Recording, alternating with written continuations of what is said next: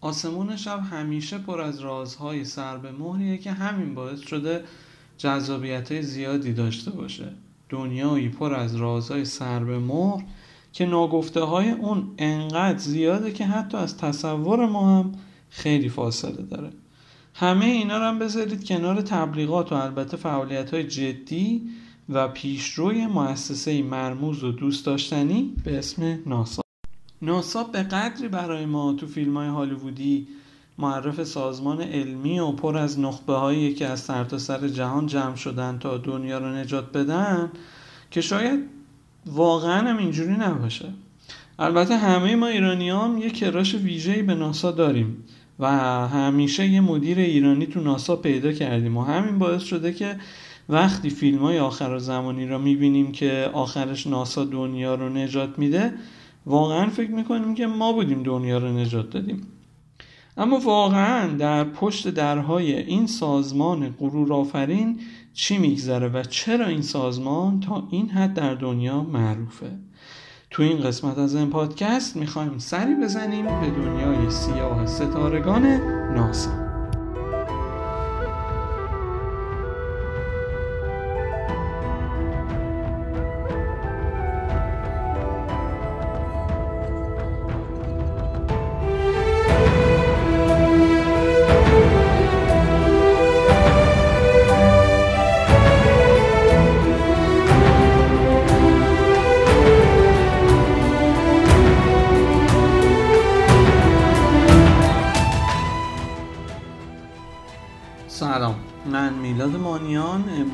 پنجشنبه 23 بهمن 1399 و اینجا تهران صدای من رو از قسمت هفتم این پادکست گوش می‌کنید. ما تو هر قسمت از این پادکست قصه یه برند معروف رو براتون تعریف می‌کنیم. اطلاعات این قسمت رو هم مهدی زاره برامون جمع بری کرده. بریم سراغ برند ناسا.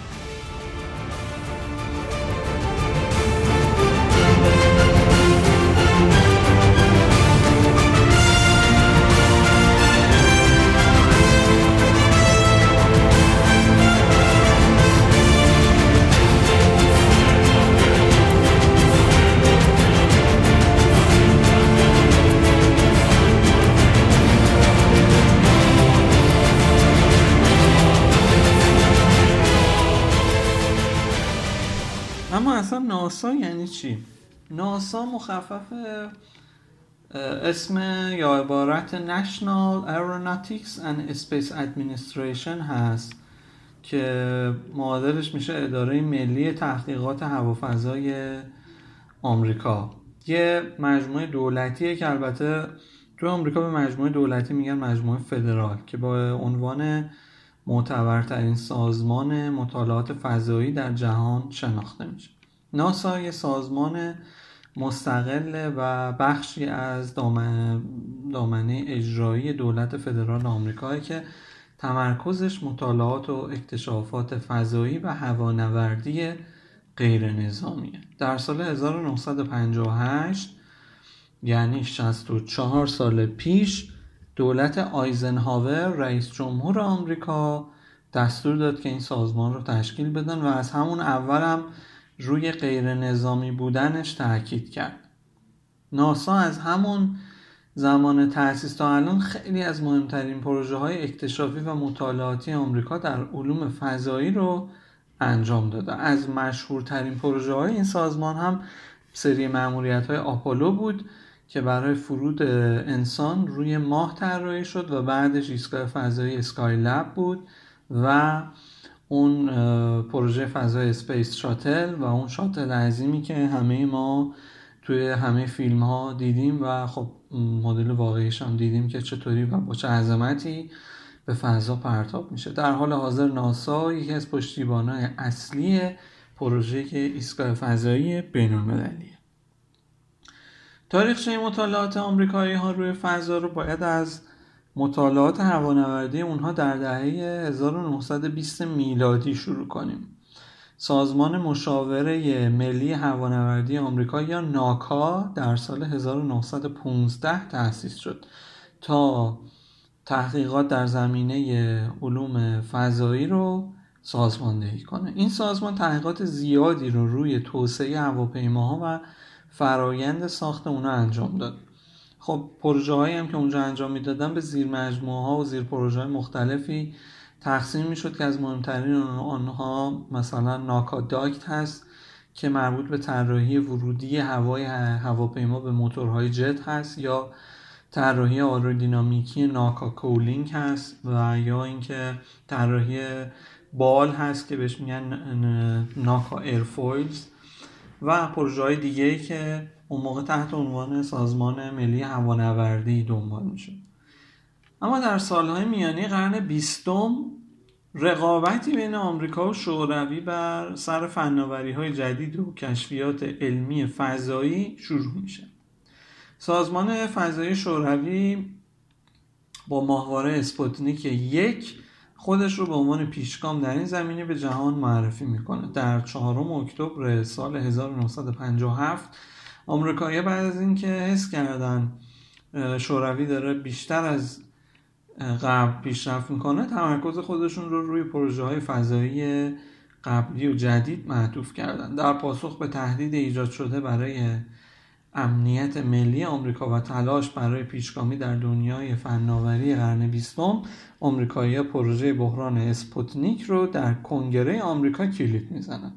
اینا این کار کردن برای اینکه بتونن یه جواب سریعی به شوروی بدن که خب زودتر از اونا ماهواره رو به فضا پرتاب کرده بود. رئیس جمهور وقت آمریکا آیزنهاور و مشاورش به طور اختصاصی وارد این برنامه شدن و اقدام سریع رو برای اون الزامی کردن.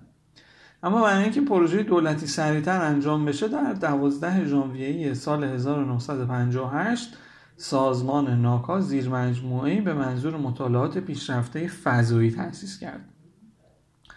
زیر مجموعه ایجاد شده در ناکا تنها با تمرکز روی فعالیت های غیر نظامی تأسیس شد. بعد از اون به منظور اینکه بتونن فعالیت های نظامی رو هم تو حوزه فضا ادامه بدن اومدن سازمان پروژه پیشرفته یا آرپا رو تأسیس کردن تو همون سال 1958 اما در نهایت دولت آیزنهاور قانون ملی هوافضا رو در 29 جولای سال 1958 امضا کرد که منجر به تأسیس سازمان ملی هوافضای آمریکا یا ناسا شد. در متن این قانون که آیزنهاور امضا کرده اینجوری اومده که ما این کار رو برای انجام تحقیقات پیرامون چالش های پرواز درون و بیرون از اتمسفر کره زمین انجام میدیم. با تاسیس ناسا تمامی کارمندا و بودجه سالانه ناکا هم دیگه اومد به ناسا منتقل شد. بودجه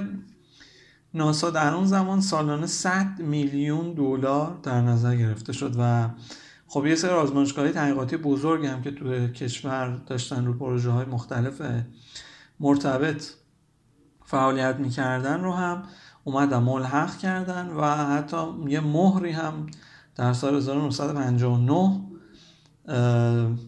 تصویب کردن و طراحی کردن که توسط آیزنهاور تایید شد. علاوه بر ناکا بخش های عملیات آزمایشگاه تحقیقات دریایی ایالات متحده و هم مثلا آزمایشگاه های موشک های بالستیک نظامی هم به ناسا ملحق شدن. همه اینا به خصوص پیوستن تیم تحقیقات موشک های بالستیک که متشکل از گروه تحقیقاتی برنامه های موشکی آلمان بود همشون اومدن زیر مجموعه ناسا. این تحقیقات اولین قدم ها برای رقابت جدی آمریکا با شوروی برای ارسال فضانورد یا حالا پیش, پیش افتادن در برنامه فضایی برای ناسا رو در پی داشت. تحقیقات اولیه نیروی هوایی ارتش آمریکا و خیلی از برنامه اولیه سازمان دارپا هم در پی تأسیس ناسا در همین سازمان ادامه پیدا کرد و در نهایت اینا در سال 1958 آزمایشگاه پیشرانش جت رو هم ملحق کردن به ناسا. ناسا در طول تاریخ خودش پروژه های فضایی زیادی رو اجرا کرد. پروژه های پروازی این سازمان رو می‌تونیم به دو بخش با سرنشین و بدون سرنشین تقسیم کنیم پروژه بدون سرنشین عموما به ارسال ماهواره یا تجهیزات به فضا اختصاص داشتن و پروژه های حامل فضانوردان به منظور رساندن برای اجرای فرآیند تحقیقاتی و مشاهده از نزدیک اجرا می شدن معمولیت های بدون سرنشین ناسا یا از زمین به فضا پرتاب می شدن و یا از موشک های شاتل و یا ایستگاه های پرتابه در فضا به فاصله های دورتر ارسال می شدن. اولین پروژه بزرگ بدون سرنشین ماهواره اکسپلورر یک بود که در سالهای ابتدایی رقابت فضایی به فضا پرتاب شد. این ماهواره در ژانویه سال 1958 و دو ماه بعد از اینکه روسیه اسپوتنیک رو به فضا فرستاد اینا ماهوارهشون به فضا فرستادن. بعد از تشکیل ناسا تیم توسعه این ماهواره هم به سازمان جدید منتقل شد و تا به امروز هم در همین سازمان مشغول به کارن و تمرکز اصلی مطالعات ماهواره اکسپلورر هم که اون زمان فرستادن زمین و خورشید و میدانهای مغناطیسی و طوفانهای خورشیدی بود. البته این چیزی بود که اون موقع اعلام شده بود و بعید بود که فناوری در اون موقع به این حدی پیشرفت کرده باشه که یه ماهواره بتونه این همه فعالیت ها رو خودش تنهایی انجام بده.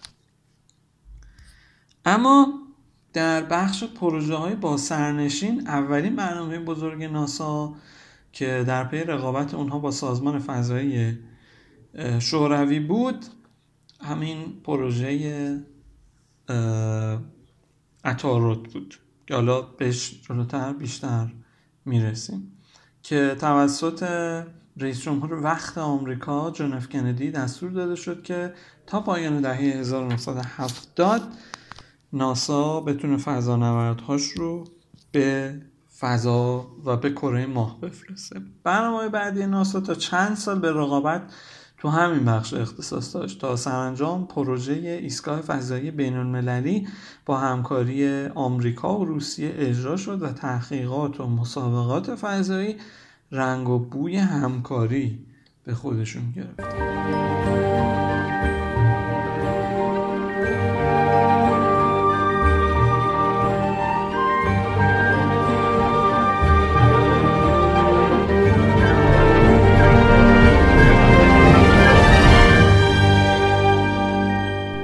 ناسا تلاش های زیادی کرد تا بتونه پیشرفت ها و موفقیت ها و همکاری های جدیدی رو در پروژه های حامل انسان انجام بده. سردمدار اونها یا بهترین اونها پروژه X15 بود که باز عکسش رو می‌تونید توی اینستاگرام ببینید و در واقع می‌تونیم بگیم استارت ارسال انسان به فضا با همین پروژه در ناسا زده شد. یه جور راکت آزمایشی بود که قدرت پروازیش در ارتفاع حدود 14 کیلومتر از سطح زمین بود و می‌تونست به سرعت 850 کیلومتر در ساعت برسه.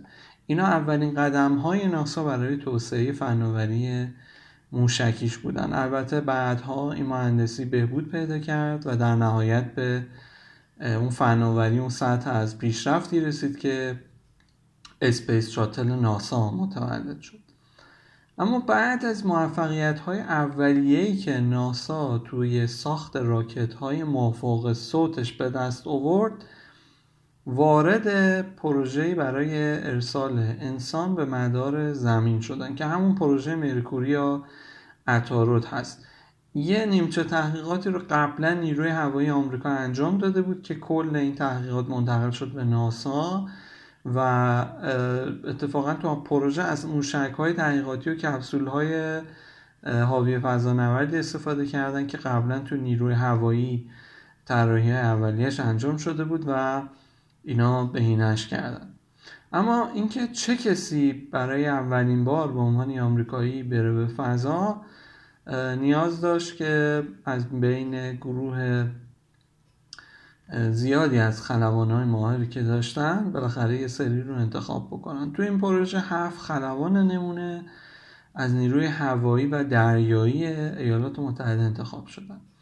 بعد از حالا طی کردن مراحل گزینشی که داشتن در نهایت آلن شپرد اولین آمریکایی بود که تونست با فضاپیمایی به اسم فریدام هفت که یعنی یک کپسولی بود که روی موشک ردستون نصب شده بود روی کلاهک یعنی قسمت کلاهک موشک ردستون 15 دقیقه به صورت بالستیک پرتاب شد و به این ترتیب در تاریخ 5 می سال 1961 اولین آمریکایی به فضا پرتاب شد. بعدش هم فضانوردهای مختلفی رفتن مثل جان گلن که در 20 فوریه سال 1962 با فضاپیمای Friendship هفت به فضا پرتاب شد و این بار سه دور دور کره زمین گشت. اگر اهل دیدن سریال هم هستید حتما سریال The Right Stuff یا مردان واقعی رو ببینید. می‌تونید همین الان تو پلتفرم های نمایش خانگی مثل نماوا حتما این سریال رو پیدا کنید و ببینید. موقعی که من دیدم زیرنویسش بود الان احتمال زیاد شاید دوبله هم شده باشه. اگر هم اشتراک این پلتفرم رو ندارید می‌تونید با کد تخفیف این پادکست برای پنجاه نفر اول اکانت های 6 ماهه این پلتفرم رو خریداری بکنید. em.podcast کد تخفیف ما هست این سریال در واقع می‌پردازه به همین هفت خلبانی که برای اولین پرواز فضایی آمریکا انتخاب شدن و می‌تونید روند انتخاب اینها رو ببینید. ناسا تلاش های زیادی رو برای بردن مسابقه فضایی با شوروی انجام داد اما این شوروی بود که مدام جلو میافتاد. خب برای آمریکا هم واقعا خوب نبود و افتاش دیگه. و همین خاطر جان اف کندی که اون موقع رئیس جمهور بود در واقع در سال 1961 دستور دولتی داد و دولت فدرال رو موظف کرد که برنامه‌ای برای فرستادن انسان به کره ماه طراحی کنه و تا پایان دهه 1970 این پروژه باید اجرا می شد این فرمان در واقع شروع پروژه مشهور آپولو در ناسا بود. آپولو یکی از گرون قیمت ترین پروژه های علمی تاریخ آمریکاست بر اساس اسناد و مدارک بودجه که در دهه 1970 خرج این پروژه کردن 20 میلیارد دلار بوده. اما الان که یه سری اسناد از طبقه بندی خارج شدن چیز حدود 213 میلیارد دلار تخمین زده میشه. بخوایم از این عدد و حس بگیریم. کافیه که این عددا رو بیایم و با درآمد نفتی و مثلا بودجه سازمان فضایی خودمون محاسبه بکنیم. که مثلا حدود 60 سال پیش هزینه کردن دلار الان 24 تومن بگیرید و ضرب بکنید و ببینید چه عددی میشه و جالبه که بهتون میگم مثلا در سال 1000 نه در سال 1395 مجموع بودجه که ما برای سازمان فضای ایران هزینه کردیم 117 میلیارد تومن بوده.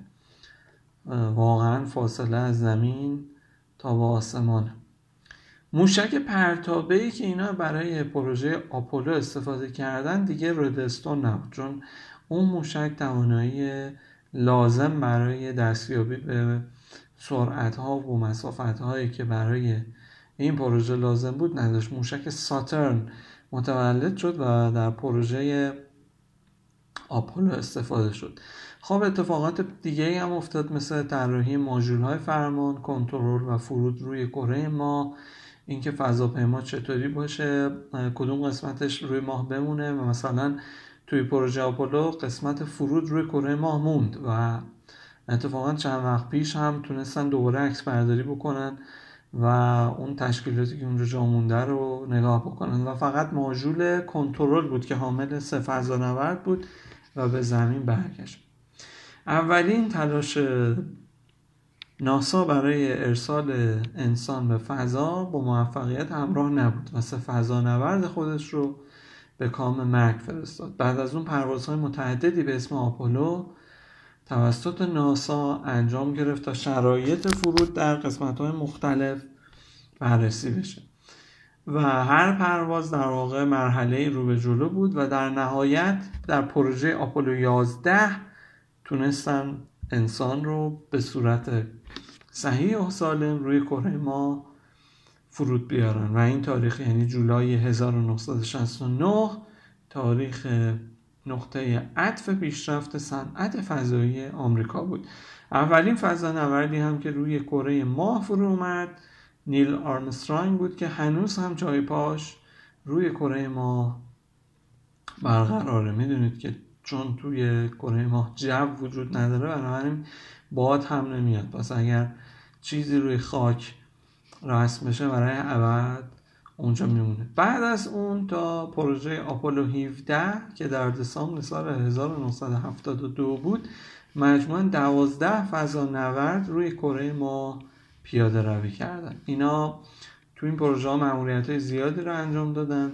380 کیلوگرم از خاک ناسا رو هم برداشتن آوردن. اینجا تا روش تحقیقات انجام بشه.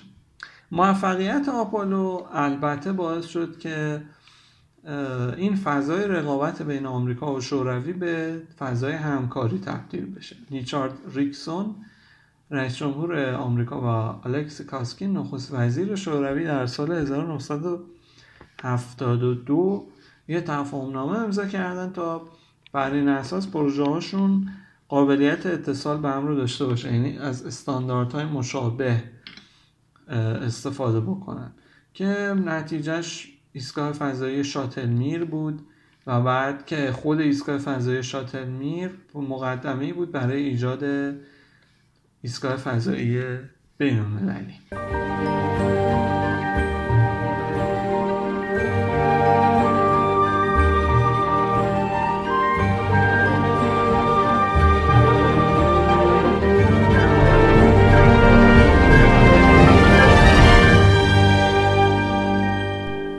بعد از آپولو بریم سراغ برنامه های بدون سرنشین ناسا. دهه 1980 با چند دستاورد بزرگ در زمینه فضاپیماهای بدون سرنشین برای ناسا همراه بود.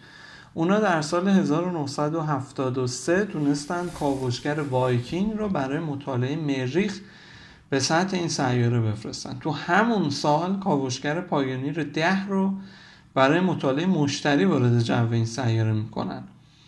سیاره زحل هم در همین دهه و در سال 1979 شاهد کاوشگرای ناسا بود و پایونیر 11 اولین کاوشگری بود که برای اولین بار سطح زحل رو مشاهده می‌کرد و تصاویر اولین تصاویر رو از سطح زحل برای زمین فرستاد. نکته جالبی که در مورد پروژه های بدون سرنشین ناسا می‌تونم بهتون بگم اینه که کاوشگر پایونیر و سری وویجر که در دهه 1990 برای مطالعه اورانوس و نپتون به فضا پرتاب شدن هنوز هم دارن مرکت خودشون ادامه میدن و اتفاقا حامل پیام هایی هم هستن برای موجودات فرازمینی و کسایی که از منظومه شمسی بیرون هستن. ارتباط با کاوشگر پایونیر ده در سال 2003 قطع شد اما وویجر یک و وویجر دو هنوز هم به کاوش در فضای بیرون از منظومه شمسی که بهش میگن فضای بین ستاره مشغولن و پیام هایی رو به زمین ارسال می‌کنن. اما بریم سراغ معروفترین سفینه یا فضاپیمای ناسا که اسمش space shuttle بود. آخرای دهه 1980 و یه ذره اونورتر دهه 1990 تمرکز ناسا اومد روی پروژه هایی که بتونن موشک رو طراحی بکنن که قابلیت استفاده مجدد داشته باشه تا بتونن از یه مقدار تو هزینه ها صرف جویی بکنن. تا سال 1985 چهار شاتل فضایی توسط سازمان ناسا ساخته شد. اولین اون اسمش کلمبیا بود. که در دوازده آوریل سال 1981 به فضا پرتاب شد. شاتل های فضایی چهار تا بخش اصلی داشتن. یکیش اون هواپیما فضاپیما بود که اسمش spaceplane بود که یه مخزن سوخت خیلی بزرگ و عظیم خارجی بهش وصل بود و دو تا مخزن سوخت جامد هم به این مخزن وصل بود که چهار تا بخش داشتن و اون قسمت بزرگ و عظیمی که سوخت مایع توش بود تنها قسمتی بود که قابل بازیافت نبود. بعد از اون ناسا پروژه های مهم دیگه ای رو هم انجام داد که می‌تونیم به Spacelab اشاره کنیم. Spacelab یه ایستگاه فضایی آزمایشگاه کوچیکی بود که ناسا به فضا پرتاب کرد و البته با همکاری سازمان فضایی اروپا این کار انجام شد. بعدش در سال 1990 و 93 اینا تلسکوپ معروف فضایی هابل رو ساختن. جالبه که بدونید تلسکوپ رو که میفرستن فضا متوجه میشن که در طراحیش اشتباهاتی انجام شده و در واقع آینه ها و عدسی های تلسکوپ اونطوری که باید نمی‌تونستن تصاویر رو بفرستن و تصاویر تار بودن. برای همین میان یه دونه عینک در واقع طراحی می‌کنن. و این عینک رو دوباره میفرستن فضا و با فضانوردا با پیاده روی های طولانی تجهیزات رو روی هابل نصب می‌کنن و انجام این کار هم یک پروژه بسیار مهم و یک نقطه عطفی در تاریخ پروژه های فضایی هست. فضاپیمای شاتل ناسا دو تا حادثه مرگبار هم داشت. یکی فضاپیمای چالنجر بود در سال 1986 و انفجار فضاپیمای کلمبیا در سال 2003 که مجموعا باعث شدن 14 فضانورد از بین برن تو این پروژه ها. شاتل ناسا 135 مأموریت انجام داد و تو سی سال مأموریتش 300 فضانورد رو به فضا فرستاد. اما برگردیم سراغ اسکای لب همونطور که گفتم اولین و تنها ایستگاه فضایی مستقل آمریکایی ها اسمش اسکای لب بود. در واقع اسکای لب یه آزمایشگاه معلق در فضا بود که در سال 1965 پروژه ساختش شروع شد. قرار بر این بود که از بخش فوقانی موشک های ساترن بی برای ساخت این مجموعه استفاده بکنن. 77 تن وزن محموله بود که در نهایت با موشک های ساترن 5 به فضا ارسال شدن در سال 1973 پرتاب این محموله حوادثی هم داشت که اینا چون نتونسته بودن درست تامین حفاظت گرمایی بکنن اما صورت پروژه به مقصد و نتیجه رسید و بعدها تونستن اون رو تعمیر بکنن. مجموعا این ایستگاه فضایی به مدت 171 روز محل اقامت سه تیم فضانوردی بود و می‌تونیم بگیم اسکای لب مقدمه بر پروژه ایستگاه فضایی بینالمللی بود. اگر از شنیدن حرفای منم خسته شدین یه فنجون چای شاید بتونه حالتون رو حسابی جا بیاره. نمی‌دونم. طرفدار چه جور چایی هستین؟ اما اگه برید سراغ برند چای دپش می‌تونید هم از چای دارجیلینگ استفاده بکنید هم از چای خیلی خوشمزه ارگری چای ایرانی هم که طبعا طرفدارای خودشو داره. خلاصه هر جور چایی رو که دوست دارید می‌تونید نوش جان کنید. اما برای خریدش هم نگران نباشید. اگر از سایت تخفیف تو چای دپش رو بخرید براتون به صورت رایگان ارسال می‌کنند. پس همینطوری که دارید به پادکست گوش می‌دید به تخفیف تو دات کام هم یه سری بزنید. لینک تخفیف تو رو هم می‌ذارم توی توضیحات پادکست که از اونجا چایی دبشتون رو خرید بکنید. پروژه ایستگاه فضایی بین المللی در واقع بزرگترین همکاری آمریکا، روسیه، ژاپن، کانادا و اتحادیه اروپا است که شروعش به دهه 1990 برمیگرده. تو این دهه ناسا تصمیم می‌گیره که ایستگاه فضایی فریدام رو به صورت مستقل طراحی کنه و بفرسته فضا اما پول کم میاره برای همین مجبور میشه به بقیه کشورها رو بزنه. نهایتش این میشه که هر قسمتی رو یک کشور به عهده می‌گیره و ایستگاه فضایی بین المللی با مشارکت ناسا آژانس فضایی فدرال روسیه یا RKA آژانس اکتشافات فضایی ژاپن JAXA یا JAXA آژانس فضایی اروپا ESA و آژانس فضایی کانادا CSA به نتیجه می‌رسه. ایستگاه فضایی بین المللی در واقع یه شترگاف پلنگیه که ترکیب از ایستگاه فضایی فریدام ایستگاه میره دو روسیه ایستگاه کلمبوس اروپا ماژول آزمایشگاهی کیبو ژاپن و پروژه های فضایی کاناداست ماژول های زیادی رو وجود تو این ایستگاه وجود داره ولی خب نقطه عطفش اینه که تمام قسمت هاش با همکاری این کشورها و ساخته شده و مالکیت و استفاده از امکانات هم با تفاهم نامه هایی بین دولتی تصویب شده و مثلا بخش روسیش به طور کامل در مالکیت روسی است و بخش آمریکاییش بین واحدهای بین تقسیم شده. ناسا از میانه دهه های سال 2010 تصمیم می‌گیره که فاز کارش رو عوض کنه و بره وارد برنامه های مشارکتی بشه.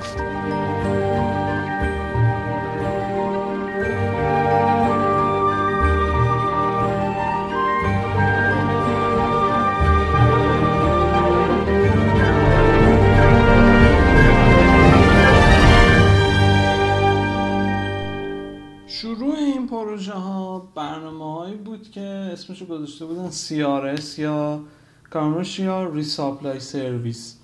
هدفشون هم این بود که یه وسیله باربری فضایی بدون سرنشین درست بکنن که یه جوری supplier ایستگاه فضایی بین المللی بشه و مواد غذایی یا حالا هر چیزی که لازم هست رو از زمین براشون ارسال بکنه. منتها این پروژه رو outsource یا برون سپاری کردن و فازبندی کردن و هر فاز رو به شرکت هایی که می‌تونستن این کار رو انجام بدن سپردن و بعد از تحویل هر فاز هزینهش رو ناسا پرداخت می‌کرد. اولین پروژه تامین تجهیزات باربری برای ناسا در سال 2008 به شرکت SpaceX و Orbital Sciences Corporation داده شد. SpaceX که خب الان هم خیلی سروصدا هست می‌کنه و ایلان ماسک هم که دیگه سرتیتر خبرهاست با تسلا و اسپیس و بیت کوین و اینها. اما خب این چیزی نبوده که مثلا که ما سال 2020 هستیم یه شب اتفاق بیفته. از سال 2008 می‌بینیم که اسپیس پروژه هایی رو با ناسا انجام می‌داده. اسپیس برای این کار از موشک های فالکون 9 و فضاپیمای دراگون خودش استفاده کرد. اوربیتال ساینس هم از موشک های آنتارس و فضاپیمای سیگنوس برای اجرای پروژه های ناسا استفاده کرد. اولین پروژه اسپیس در سال 2012 و اولین پروژه اوربیتال هم در سال 2013 انجام شدن. همین الان که صدای من رو میشنوید خیلی از پروژه های فضایی ناسا داره به همین صورت انجام میشه و تمامی نیازهای ایستگاه فضایی بین المللی به همین ترتیب تعمین میشه. اگر هم دارید با خودتون فکر می‌کنید که چقدر خوب شد که همزمان خوب می‌شد که همزمان که پادکست گوش می‌دید تصاویر و فیلم هم که مربوط به همین اپیزود هست رو ببینید. راهش بسیار ساده است. به پیج اینستاگرام ما سر بزنید em.podcast لینکش رو هم در اینستا توضیحات پادکست می‌ذاریم. تمام تصاویر و فیلم های مربوط به همه اپیزودهای این پادکست رو می‌تونید اونجا ببینید.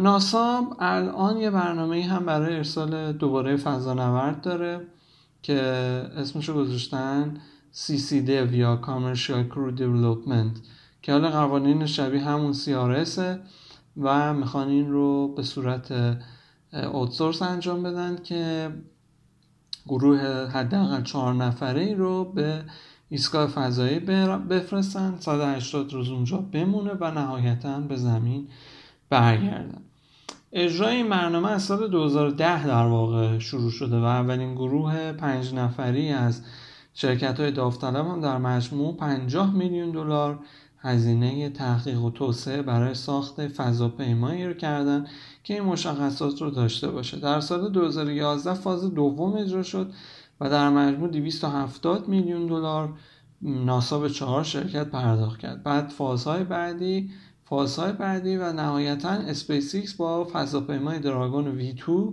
و بوینگ با اطلس V برنده رقابت شدن که هر کدوم دو به ترتیب دو شیش و چهار دو دهم میلیارد دلار برای این پروژه ها دریافت کرد ناسا با شروع دهه 20 یا سال 2020 تمرکز خودش رو روی پروژه های خارج از مدار نزدیک به زمین محدود کرده. موشک های برتابه ساترن 5 و فضاپیمای اوریون از پروژه های این برنامه هستن. فضاپیمای اوریون قبلش توی پروژه دیگه ای طراحی شده بود که این پروژه رو باراک اوباما کنسل می‌کنه و دلیلشون این بود که بودجه های ناسا رو کاهش دادن. ولی مجددا می‌بینیم که برنامه ها به حالت قبل برگشته و می‌خوان از پروژه های نیمه تمام استفاده بکنن. به حال پروژه های حاضر هدفشون اینه که آمریکایی ها رو به ما برگردونه و در نهایت بتونه سرکوب پرتابی برای مقاصد دورتری مثل مریخ بشه. پروژه جدید دیگه ای هست به اسم Space Launch System یا SLS که اولین پرواز بدون سرنشین این پروژه در سال 2019 برای طی کردن مدار ماه اجرا شد. و پروژه بعدی هم در سال 2022 به فضا پرتاب میشه که یه گروه چهار نفره است که در مأموریتی 10 تا 14 روزه به مدار ماه فرستاده میشه. از مأموریت بزرگ سالهای اخیر ناسا در مطالعه فضا می‌تونیم به کاوشگر کنجکاوی Curiosity اشاره کنیم که در 6 آگوست 2012 به سلامت روی کره مریخ نشست و مطالعات خودش از سطح این سیاره رو شروع کرد. این کاوشگر پروژه در آزمایشگاه مریخ ناسا تحت عنوان Mars Science Laboratory بود که هدفش هم مطالعه آب و هوا و وضعیت صحت کره مریخ بود. الان هم که تو اخبار و مجلات می‌بینیم پروژه مارس 2020 ناسا بر اساس همون طراحی شبیه به پروژه کنجکاوی در حال آماده شدن هست که اتفاقا به فضا هم ارسال شد و چندی پیش هم فضاپیما روی مریخ مستقر شد.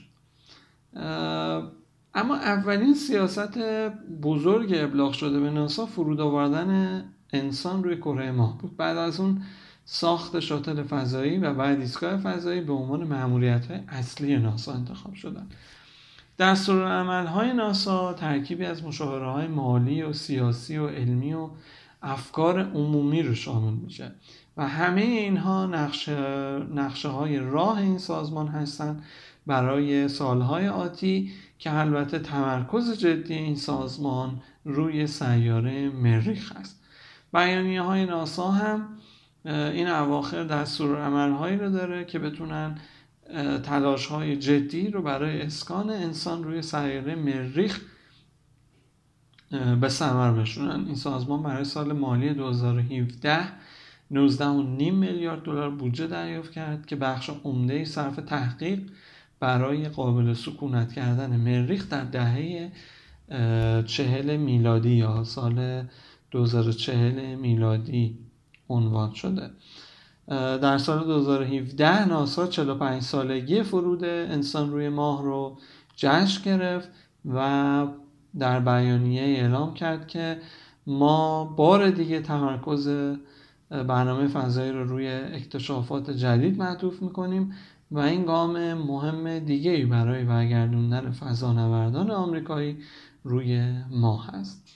ساختمون های اصلی فعالیت ناسا مرکز تحقیقاتی ساخت و تولید اونها عموما در مرکز فضایی جانف کلیدی در فلوریدا هست که مشهورترینش هست. از سال 1968 برای تمام معمولیت های پروازی از این مرکز فضایی استفاده شد و در حال حاضر هم معمولیت های جدی در اونها انجام میشه. مرکز فضایی لیندون بی جانسون در هیوستون هم یکی دیگه از مرکز ناساست که معمولیت کنترل پروژه های حامل فضانورد رو بر عهده داره.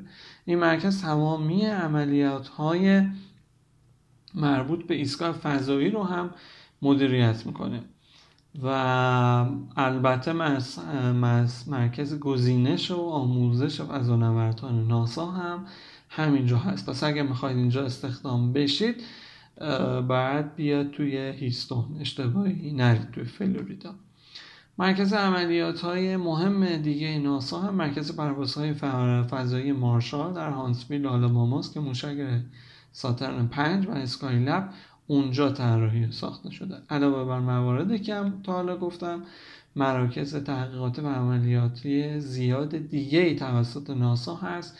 که توی کل کشور پخش هستن و ایالت های کالیفرنیا، مریلند، ویرجینیا، اوهایو و میسیسیپی میزبان این مراکز علمی ناسا هستند.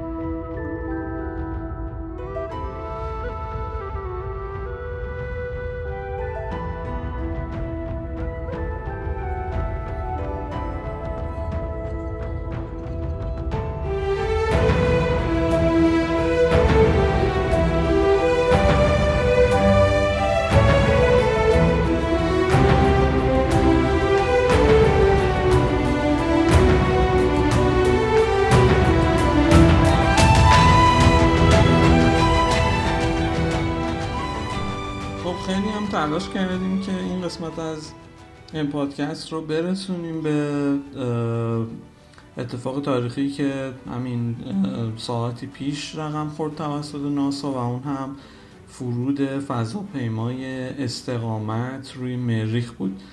یه فضاپیمایی که واقعا میشه گفت یه آزمایشگاه بسیار مجهزی هست که در تاریخ سیوم ژوئیه سال گذشته میلادی یعنی سال 2020 به فضا پرتاب شد. و حدود شش ماهی رو در راه بود و نهایتا در ساعت سی دقیقه بامداد به وقت ایران. به صورت کاملا خودکار روی مریخ فرود اومد. در یه جایی فرود اومد بهش میگن دهانه مریخی جیزرو که این قبلا یه دریاچه بوده و اونجا قرار هست که سابقه حیات در مریخ رو این فضاپیما بررسی بکنه. همینجا این قسمت از این پادکست هم تموم میشه. این تصاویر و فیلم های هیجان انگیز مربوط به این فرود رو هم ما توی صفحه اینستاگرام قرار میدیم. یه ذره ما رو به دوستاتون معرفی بکنید فالوور اون بره بالا اشتراکامون توی شبکه های پخش پادکست بره بالا. یه مقدار انرژی بگیریم باعث میشه که پادکست های بهتر و با حال خوبتری براتون درست بکنیم. معید و پیروز باشید تا قسمت بعدی این پادکست